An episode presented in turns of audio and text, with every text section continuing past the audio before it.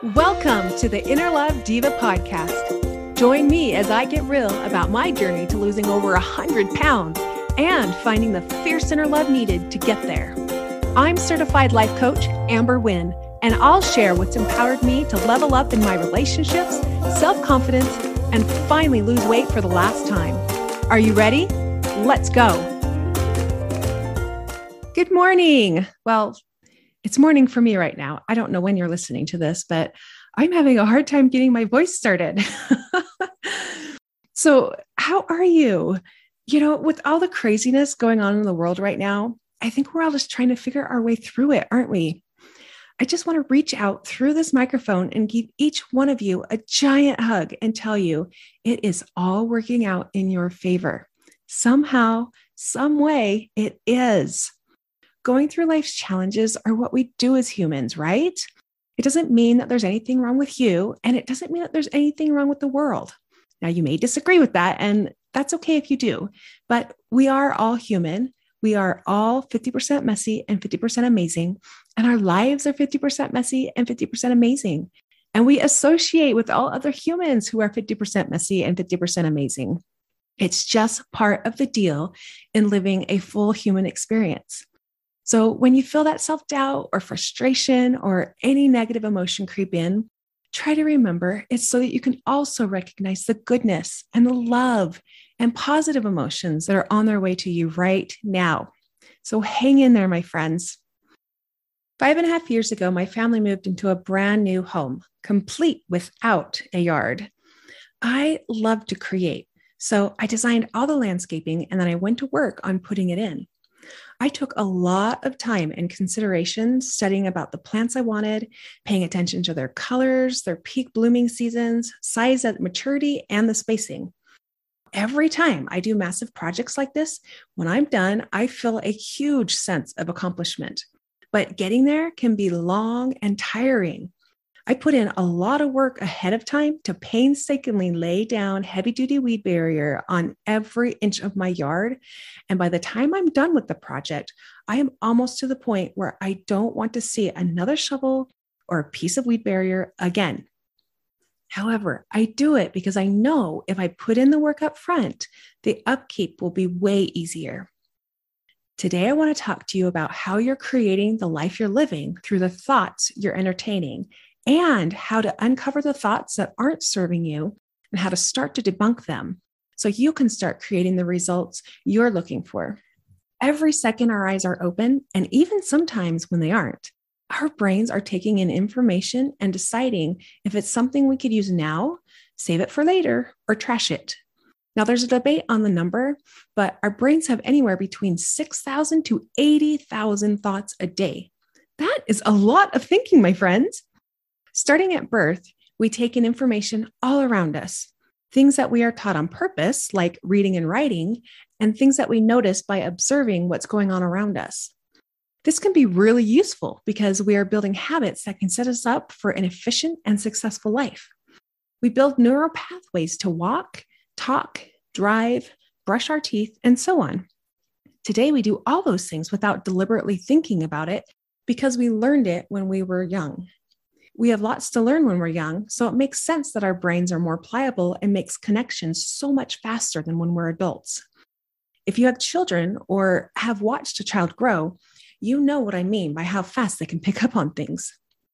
As adults, our brains are less pliable, so they like efficiency. We tend to gravitate towards what we know because it's easier on our brain. We typically sit at the same spot at the dinner table and sleep on the same side of the bed. We figure out the fastest way to the store, to work, or to school, and we keep going that route because then we don't have to think about it anymore. We basically go into autopilot.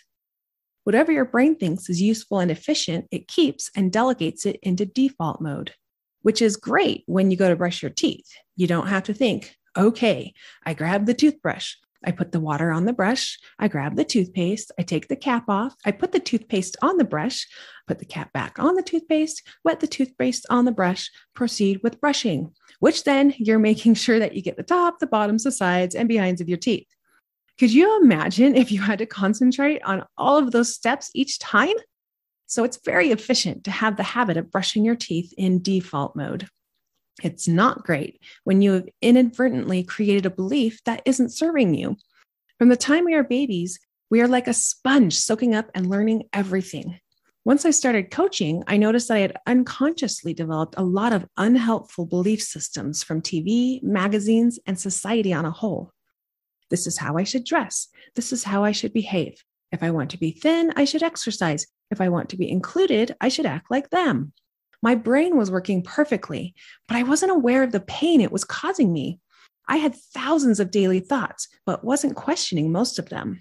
Essentially, I wasn't weeding my brain. I wasn't questioning if I really believed those thoughts, what I was making them mean, and if I liked the way they made me feel.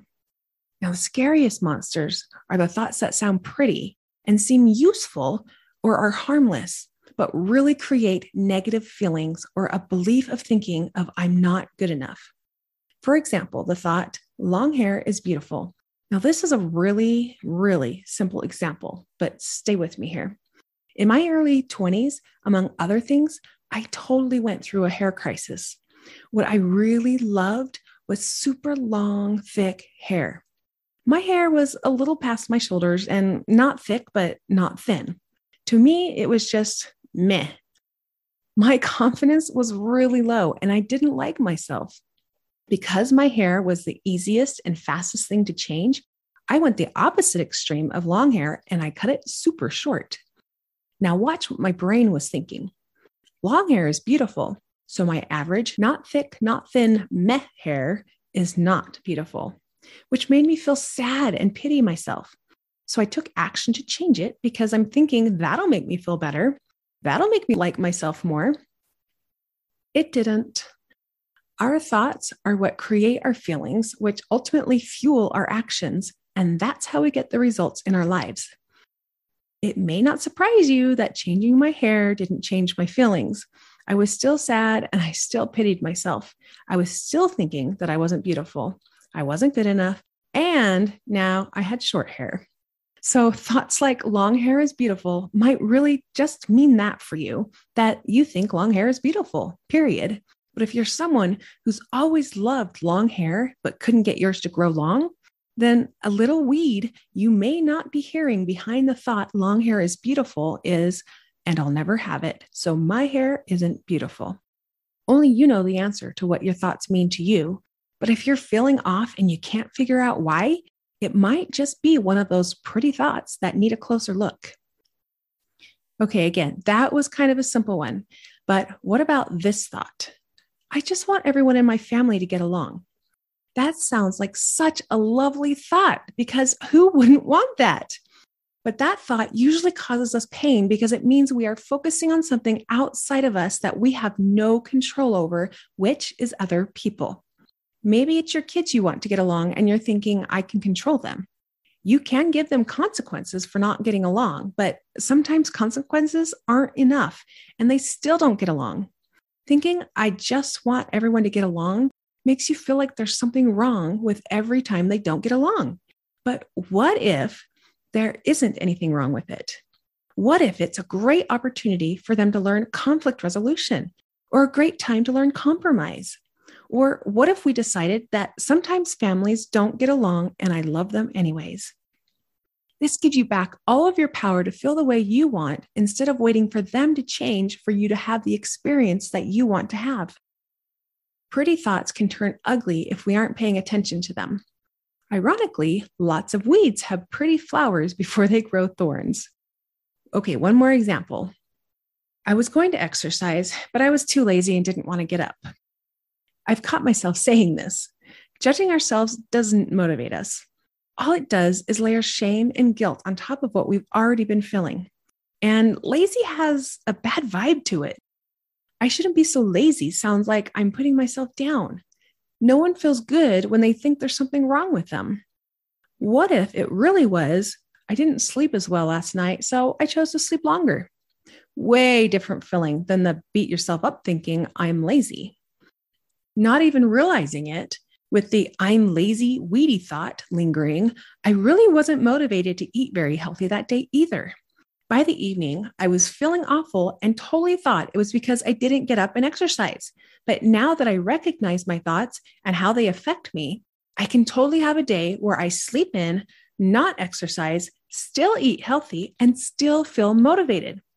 Both times I didn't exercise. The only thing that changed was the way I thought about it. Where I live, morning glory and tumbleweeds grow crazy.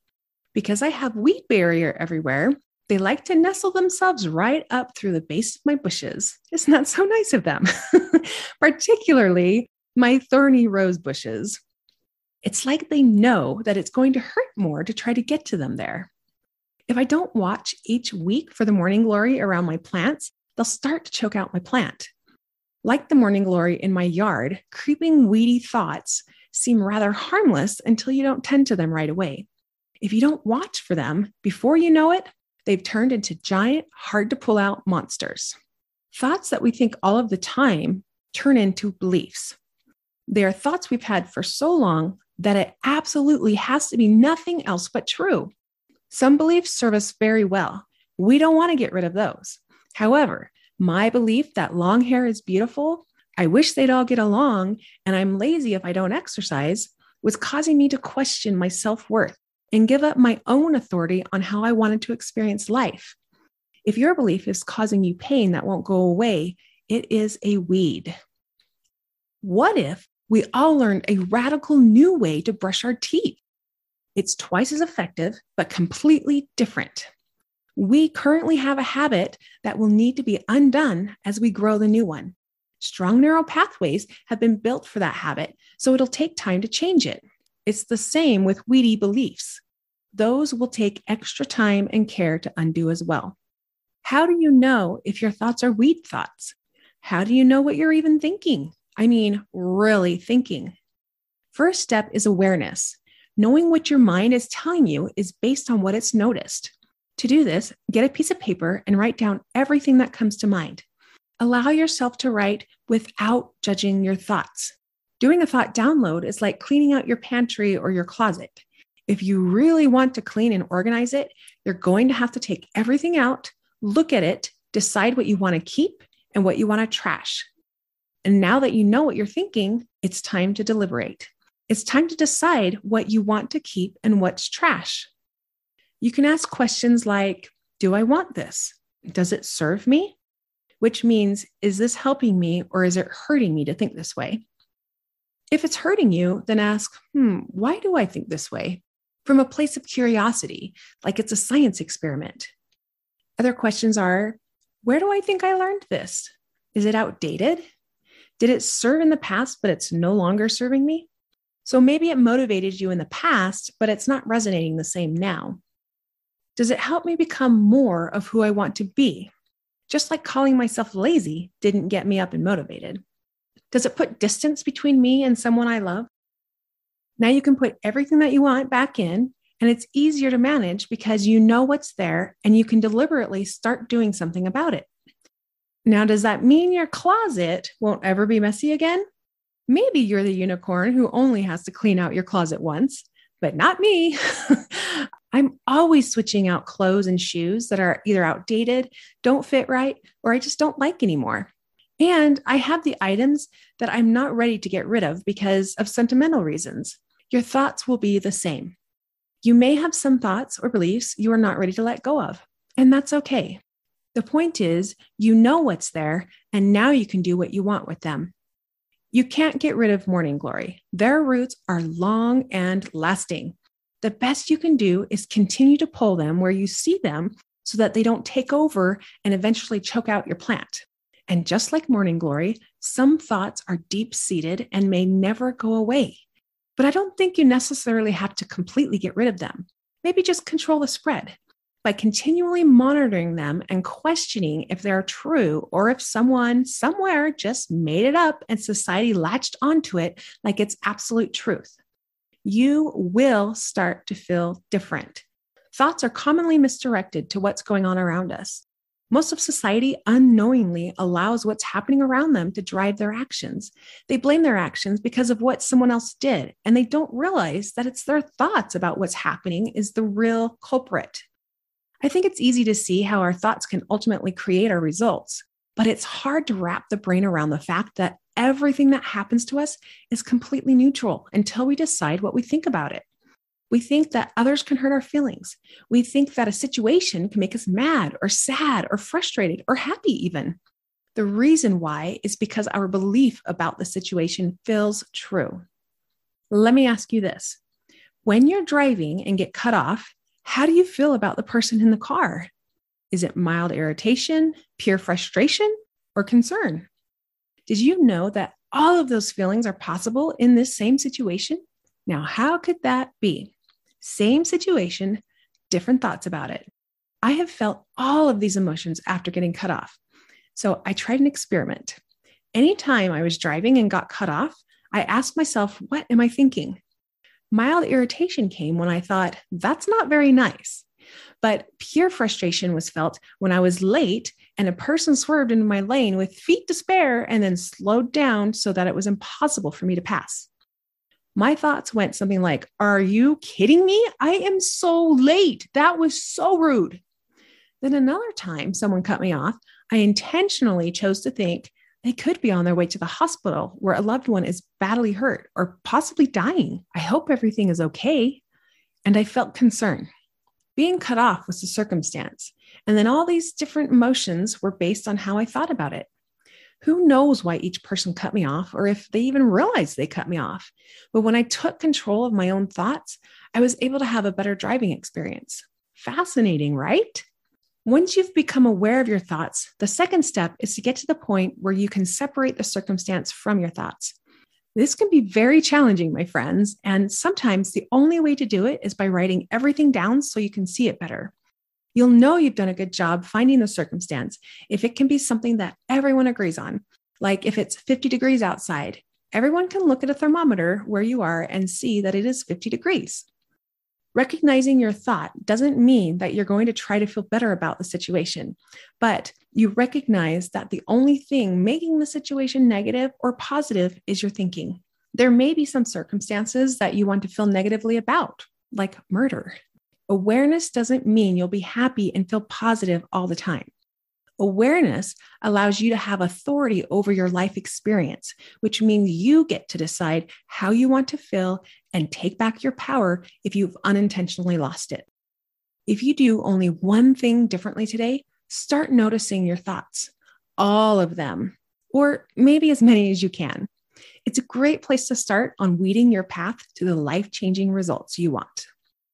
By the way, if you do have the magic secret that will kill my morning glory and not kill the rest of my plants, I would love to hear it. Before I end, I just want to remind you that there is still time in order to take advantage of the great prizes that I'm giving away in my podcast launch. So go over to myinnerlove.com forward slash podcast launch to learn all the great details. Until next time, have a fabulous week. Bye. If you're looking for a life coach, I'd love to be yours. If you want to lose weight, better your relationships, or need help with crafting your confidence, I've got you. Go to myinnerlove.com and sign up for a free mini session today.